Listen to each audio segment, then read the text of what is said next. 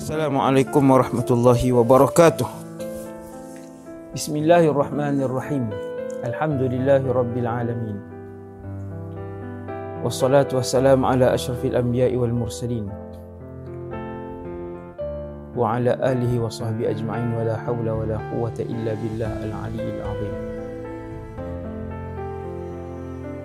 Subhanaka la ilma lana illa ma 'allamtana innaka antal alimul hakim.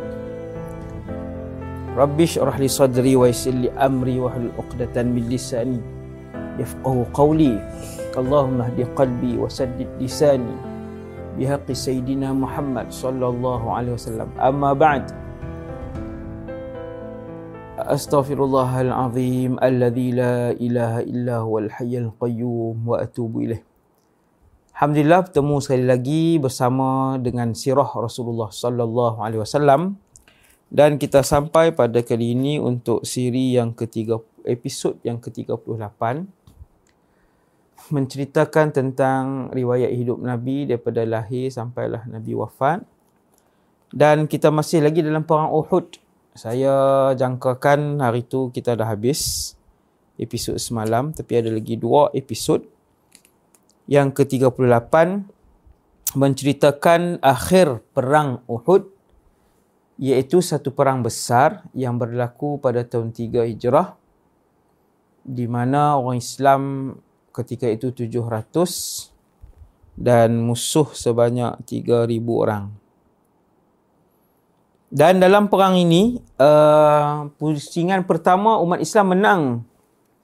Telah pun menang, pasukan musuh telah pun balik tetapi disebabkan sekumpulan para sahabat yang apabila melihat orang Islam menang, para sahabat yang berada di atas bukit, pasukan pemanah itu turun. Tuan-tuan manusia biasa, sahabat ni manusia biasa juga. Bila mereka tengok dengan mata kasar mereka, Nabi dah menang. Orang Islam dah menang, mereka turun. Walaupun sebenarnya pasukan pemanah itu telah dipesan melalui ketuanya Abdullah bin Jubair radhiyallahu anhu untuk tidak turun sama ada umat Islam menang atau umat Islam kalah. Jangan turun tinggalkan bukit wahai pasukan pemanah. Tapi sahabat radhiyallahu anhum bila tengok umat Islam dah menang, Nabi dah menang, uh, tentera musyrikin tu dah pun meninggalkan medan peperangan lari dalam keadaan lintang pukang.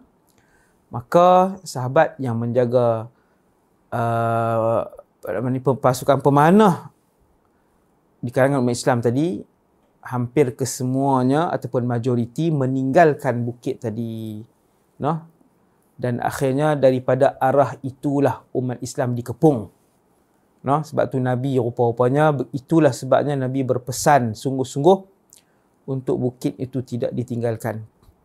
Akhirnya tuan-tuan dalam dalam pusingan yang kedua macam yang kita tengok episod 37 Nabi dan uh, para sahabat uh, dalam keadaan menjadi yang begitu kucak kacir. Nabi begitu Nabi luka yang begitu banyak. Darah uh, apa nama ni memenuhi tubuh badan Nabi sehingga Nabi sebut kaifa yuflihu qaumun khadabu wajha nabiyihim wa huwa yad'uuhum ila rabbihim. Macam manalah satu satu kaum itu nak berjaya. Mereka telah mendarahkan melumurkan darah membuatkan tubuh rasul mereka berlumuran darah sedangkan dia dalam keadaan menyuruh mereka kepada Tuhan mereka. Akhirnya habis perang, musyrikin pun balik dalam keadaan mereka tak balik macam itu saja tetapi mereka telah memotong-motong anggota badan syuhada Uhud di kalangan umat Islam. Nah, mereka memotong telinga, mereka memotong hidung, mereka mentoreh mentoreh toreh muka dan ada yang perut di, diborai-boraikan perut syuhada Islam. No? Termasuklah satu orang yang sangat Nabi sayang iaitu Hamzah ibn Abdul Muttalib. Bapa saudara Nabi. Singa Allah. No, yang mendapat gelaran Asadullah. Uh, wajah Sayyidina Hamzah juga ditoreh. Toreh. Nah, dipotong telinganya, dipotong hidungnya. Muka ni ditoreh sampai orang tak cam muka Sayyidina Hamzah kecuali uh, orang kenal hak Sayyidina Hamzah ni daripada daripada tubuhnya yang besar daripada yang tu je no kalau tengok muka dah tak cam kemudian perut dan dada Sayyidina Hamzah dibelah dibelah dada dikeluarkan hatinya oleh Hindun bintu Utbah ha, dan dibelah perut Sayyidina Hamzah dan keadaan yang sangat menyayat hati menyaksikan Nabi begitu sedih bila tengok wajah Pak Menakan tadi Nabi sangat sedih dan Nabi berpesan kepada tentera Islam. Nabi kata Islam mengharamkan untuk kalian melakukan perbuatan yang sedemikian walaupun kepada mayat-mayat yang bukan Islam. Di sini keadilan dan rahmat Islam. Di sini keadilan dan dan rahmat Islam. Walaupun orang buat kat, kat tentera Islam satu benda yang tak elok. Islam tidak mengajar untuk membalas kejahatan dengan kejahatan.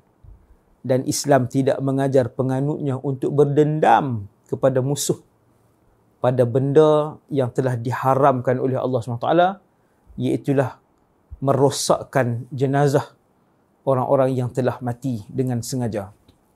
Kemudian uh, Nabi dibawa ketika itu yang, yang Rasulullah cedera parah dibawa ke kasu kawasan. Hari ini kawasan tu dinamakan sebagai uh, Masjid Safah. Tapi dia tak ada masjid lah, tak ada tempat semayang. Cuma dia dia tulis macam tu ya tempat tu saya dah pergi dah Masjid Fasah Safah pula Masjid Fasah minta maaf Masjid Fasah dia ambil bila perkataan tafassah no? Uh, sahabat datang kerumun Nabi ahli keluarga terdekat Nabi nak rawat Nabi. Sayyidina Ali ada waktu tu, Sayyidatuna Fatimah bintu Muhammad alaihi salam pun ada waktu tu. Tapi sahabat rumun terlalu banyak dan tak bagi ruang. Ha, sehingga turun ayat wa idza qila lakum tafassahu fil majalisi fil majalisi fafsahu yafsahillahu lakum apabila disebut kepada kalian bagi ruang bagi ruang hendaklah kalian memberi ruang semua nak tengok Rasulullah semua nak tengok Nabi, apa keadaan Nabi ketika itu. Bagaimana keadaan Rasulullah. Akhirnya ahli keluarga dekat Nabi, Sayyidina Ali ambil topi besi dia, pergi cari air nah, untuk membersihkan luka Nabi. Bila Sayyidina Ali datang mencucurkan air, Sayyidina, Sayyidatuna Fatimah, anak Nabi, yang paling Nabi sayang, yang paling rapat dengan Rasulullah, yang yang akhlak dan budi bicaranya serta cara jalannya seperti Nabi. Sayyidatina Fatimah ni. Dia mai, dia cuci, Sayyidina Ali tuang air, dia cuci-cuci tapi luka tak mau berhenti. Lalu mereka membakar anyaman tikar ataupun sesuatu lah bakar-bakar-bakar dan ha, habunya itu diletakkan pada luka Rasulullah yang dalam untuk memberhentikan darah yang sedang yang sedang mengalir. Kemudian orang nak bawa Nabi pergi ke tempat sahabat nak bawa pergi Nabi pergi ke tempat yang lebih selamat lagi waktu tu uh, dah keluar daripada medan perang utama. Kemudian nak bawa Nabi uh, pergi ke tempat yang lebih selamat, datang Ubay bin Khalaf. La'anahullah. Nah, Ubay bin Khalaf dia datang, dia ni musuh bukan Islam. Dia datang untuk membunuh Nabi waktu tu. Dia kata, "Wahai Muhammad, aku takkan selamat kalau kamu selamat." Dia datang dengan kuda dia untuk bunuh Nabi bila dia dekat dengan Nabi, Nabi pun capai tombak. No, Nabi pun capai tombak daripada sahabat, daripada tangan sahabat. Dan kemudian Nabi tusukkan ke leher Ubay bin Khalaf. Maka bermula daripada saat itu sampai kiamat. Ubay bin Khalaf adalah satu-satunya manusia yang paling celaka sekali kerana dibunuh oleh tangan Rasulullah sallallahu alaihi wasallam. No? Uh, Subhanallah. Kemudian dia wanita-wanita di kalangan uh, para sahabat antaranya Sayyidatuna Aisyah, Ummu Sulaim, Ummu Sulait uh, beberapa orang wanita ni memberikan minum uh, kepada tentera-tentera Islam yang cedera parah. Dia bila cedera parah ni haus. Dia cedera kan, dia haus. Apa ni lah bagi minum. Itu antara peranan uh, peranan muslimat yang dibawa uh, beberapa muslimah yang terlibat dalam perang eh, tetapi mengambil posisi yang ringan seperti melawat merawat luka dan juga memberi minum kepada uh, tentera-tentera Islam yang yang parah. Kemudian uh, Abu Sufyan sangat berpuas hati ya waktu tu. Dia seronok lah tengok ni. Tengok ramai di kalangan umat Islam yang mati syahid. Lebih kurang 70 orang kali ni. Dalam perang badar hanya 14 dalam perang Uhud 70 orang 50 ansar 50 ansar dan 20 muhajirin syahid termasuk Sayyidina Hamzah bin Abdul Muttalib radhiyallahu an dan juga satu lagi orang kanan orang besar Nabi walaupun masih muda dia masih muda baru 30-an wallahu alam uh, saya rasa umur beliau ketika itu iaitu Sayyidina Mus'ab ibn Umair radhiyallahu anhu yang sangat Nabi sayang. Nabi sayang sungguh dengan Mus'ab. Ha, tuan-tuan bayangkan waktu Nabi sebelum hijrah, sebelum Nabi berhijrah, sebelum sahabat-sahabat lain berhijrah ke Madinah, Nabi telah menghantar dua orang ulama di kalangan sahabat. Pendakwah di kalangan sahabat yang Nabi pilih. Dua orang itu adalah Mus'ab bin Umair dan juga apa namanya Abdullah ibn Ummi Maktum radhiyallahu anhuma. Mus'ab ni ber, kalau dalam uh, perang Badar pun beliau diberikan panji, maksudnya dia orang penting. Dalam perang Uhud pun beliau diberikan panji oleh Rasulullah SAW, maksudnya Nabi sangat mempercayai dengan kebolehan Mus'ab bin Umair. Lalu beliau pun mati syahid. Ah, bila mati syahid, Nabi menangis melihat jenazah Mus'ab. Sebab uh, Nabi kata dia ni dulu adalah anak apa nama ni anak seorang jutawan Mekah meninggalkan keseluruhan harta ibu dia untuk mengejar Islam mengejar cinta Allah dan cinta Rasul. Mak dia kaya orang kaya Mekah. Mak dia kata kalau hang pilih Muhammad dan Islam jangan ambil harta aku.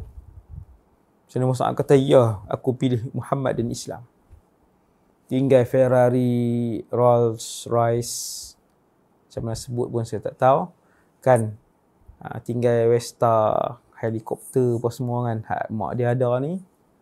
Uh, untuk Islam, tinggal semua. Bila hari Uhud dia dikafankan, kain yang dimiliki oleh Sayyidina Mus'ab untuk mengkafankan tubuhnya tak cukup sebab dia tak ada baju lain. Yang tu je kain elok yang dia ada. Miskinnya Mus'ab selepas itu. Tetapi kaya iman. Dia begitu mencintai Allah dan Rasulnya. Dan Allah dan Rasulnya juga mencintai Mus'ab alaihis radhiyallahu anhu. Sehingga Nabi sebut di depan syuhada Uhud. Ha? Sehingga Nabi sebut di depan syuhada Uhud. Ana syahidun ala ha'ula'i yawmal qiyamah aku menjadi saksi kepada semua yang meninggal ini semua yang mati syahid ni di hari kiamat no ha. Jadi bila nabi tengok jenazah Sayyidina Mus'ab yang dulu Sayyidina Mus'ab bila dia bila dia naik kenderaan di kota Mekah kenderaan dia tu ada satu je dalam kota Mekah. Orang lain tak mampu beli anak orang kaya. Ni ini saya sebut contoh lah. No ha, dalam sirah disebutkan kalau minyak wangi yang digunakan oleh Sayyidina Mus'ab ni orang lain tak boleh beli. Ha, bukan hak RM35 tuan. Bukan minyak wangi 80 80 ringgit. Kan? Minyak wangi kalau yang digunakan Sayyidina Mus'ab, orang lain tak, tak mampu beli. Hmm. Kalau dia berjalan, orang tahu ni Mus'ab bin Umair, pemuda kaya, anak jutawan. Masya Allah bila dia meninggal dalam keadaan yang begitu susah. Nabi sedih tengok. Sedih kegembiraan. Rasulullah sedih. Kegembiraan bercampur kegembiraan lah. Sedih bercampur kegembiraan sebab melihat Mus'ab bin Umair yang uh, membuktikan keimanan dia kepada Allah. Yakin dia kepada Allah, kepada kiamat, kepada janji Nabi sallallahu alaihi wasallam. Dan kemudian tuan-tuan yang dirahmati Allah Subhanahu wa taala uh, Abu Sufyan datang dengan penuh angkuh dia dia duduk dekat dengan uh, uh, tempat Nabi uh, waktu tu Nabi Nabi bersembunyi dan berehatlah dengan sahabat-sahabat waktu tu duduk di atas sikit Bukit Uhud tu Abu Sufyan dengan tentera dia main duduk di bawah. Dia pun jerit hey Muhammad hari ini kami menang. Bayaran kepada hak tahun lepas kami kalah. Hey Muhammad mulialah Hubal. Hubal ni nama berhala. Lepas tu Nabi kata jawab. Jawab ucapan dia. Sayyidina Umar kata, Ya Rasulullah, mada nujibu? Benda apa kami nak jawab kepada dia? Maka Nabi kata, jawab kepada beliau, wahai Umar. Allahu a'azzu wa ajal. Allah itu lebih maha tinggi dan lebih maha, lebih maha mulia. No? Nabi kata, jawab, wahai Umar. Yang mati di kalangan kami masuk syurga dan yang mati di kalangan kalian akan masuk neraka. Kemudian Abu Sufyan kata kami ada Uzza, hampa tak ada hampa tak ada Uzza. Uzza ni nama berhala. Nabi kata jawab. Depa tanya Nabi sahabat tanya Nabi madza nujibuhum ya Rasulullah kami nak jawab apa? Nabi kata jawab. Allahu maulana wala maula lakum. Allah pelindung kami dan kalian tidak tidak ada pelindung. Kemudian Abu Sufyan kata tahun depan kita perang lagi di Badar. Nabi kata jawab ya. InsyaAllah tahun depan kita perang lagi di di Badar. Dan kemudian uh, selesai musyrikin semua balik, Nabi pun arahkan para sahabat untuk dihimpunkan jenazah-jenazah syahid no, dan dikebumikan dengan tanpa dimandikan dan tanpa disolatkan sebab syuhada. Masya Allah, Nabi memuji semua syuhada itu. Tuan-tuan, 70 orang syuhada itu kesemuanya adalah syuhada yang telah disaksikan keikhlasan mereka oleh Rasulullah sallallahu alaihi wasallam. Sebab tu Nabi sebut ana syahidun ala haula'i yaumal qiyamah. Aku sendiri yang akan menjadi saksi kepada mereka ni bahawa mereka berjuang di kiamat nanti. Kemudian ada ada yang ada yang Nabi letakkan dua orang dalam satu liang bila nak letakkan dua orang nabi nabi akan tanya man uh, aktharuhuma akhdhan lil quran siapa yang lebih banyak menghafal Quran di kalangan mereka berdua ini kelebihan orang yang menghafal Quran man aktharuhuma hifzan atau akthan atau aktharan lil atau akhdhan lil Quran siapa di kalangan mereka yang paling banyak menghafal Quran sahabat pun tunjuk sahabat yang hidup lah tunjuk yang ni ya Rasulullah yang ni maka Nabi pun dahulukan jenazah syuhada yang paling banyak menghafal Al-Quran. Sini kemuliaan bertambah kemuliaan sebab setiap orang itu tidak sama kedudukan mereka, kemuliaan mereka di sisi Allah di di hari akhirat nanti tak sama, no? Ha. Dan yang terakhir sekali, tuan sekalian ialah seorang wanita daripada Bani Dinar dia suami dia masuk perang Uhud, anak dia masuk perang Uhud, ayah dia masuk perang Uhud. Tiga-tiga ni syahid. Bila umat Islam balik, mereka jumpa dia. Dia berkata, Wahai muslimah, suami kamu mati syahid. Dia kata, Inna lillah wa inna ilaihi raji'un. Wahai muslimah, bertabahlah ayah kamu pun mati syahid. Dia kata inna lillah wa inna ilaihi raji'un. Dia panggil dia beritahu kat dia wahai muslimah anak dan lelaki kamu mati syahid. Tuan-tuan, ayah suami anak. Tuan-tuan tengok ah muslimah zaman tu. Muslimah zaman itu. Iman mereka. Bila habaq tiga ahli keluarga ni tiga ahli keluarga ni mati syahid dia tak terduduk tuan-tuan kuat iman dia dia tak terduduk menangis pucat muka merah soalan dia seterusnya lepas dia lepas dia istirja innalillah tu dia kata mahalu rasulillah dia kata nabi okey ke subhanallah. Nabi okey ke dia tanya. Wanita ini mem- mem- memperlihatkan darjat iman yang ada dalam tubuh badan dia. Memperlihatkan kedudukan dan juga ketinggian iman yang dikandung oleh ruh dia yang tinggi. No? Apabila dia tanya mahalu rasulillah rasulullah okey ke dia kata nabi selamat. Nabi sihat insyaallah nabi selamat. Dia kata tunjuk boleh tak tunjuk kat aku di mana rasulullah? Orang orang heran no? tengok kan. Orang bagi tahu tentang tiga ahli keluarga dia yang syahid dia tanya nabi mana? Bukan maksudnya dia ni wanita yang uh, yang tak peduli mak ayah bukan tak tak peduli suami. Tetapi wanita ini mempamerkan kepada saya dan kita semua membuktikan kepada saya dan kita semua tidak beriman seseorang kalian sehinggalah tidak sempurna iman kalian sehinggalah kalian mencintai Allah dan Rasulnya melebihi dari segalanya. Ini yang yang wanita ni nak tunjuk kat saya dan kita semua. Yang ni yang dia nak ajak saya umat Nabi Muhammad tahun 2022 ni reti. Untuk saya dan kita semua reti bahawa iman yang sempurna apabila kasih Allah itu yang pertama kasih Rasul itu yang kedua no? Uh, berada dalam hati dan sanubari kita no? Orang pun tunjuk kat dia nabi sihat.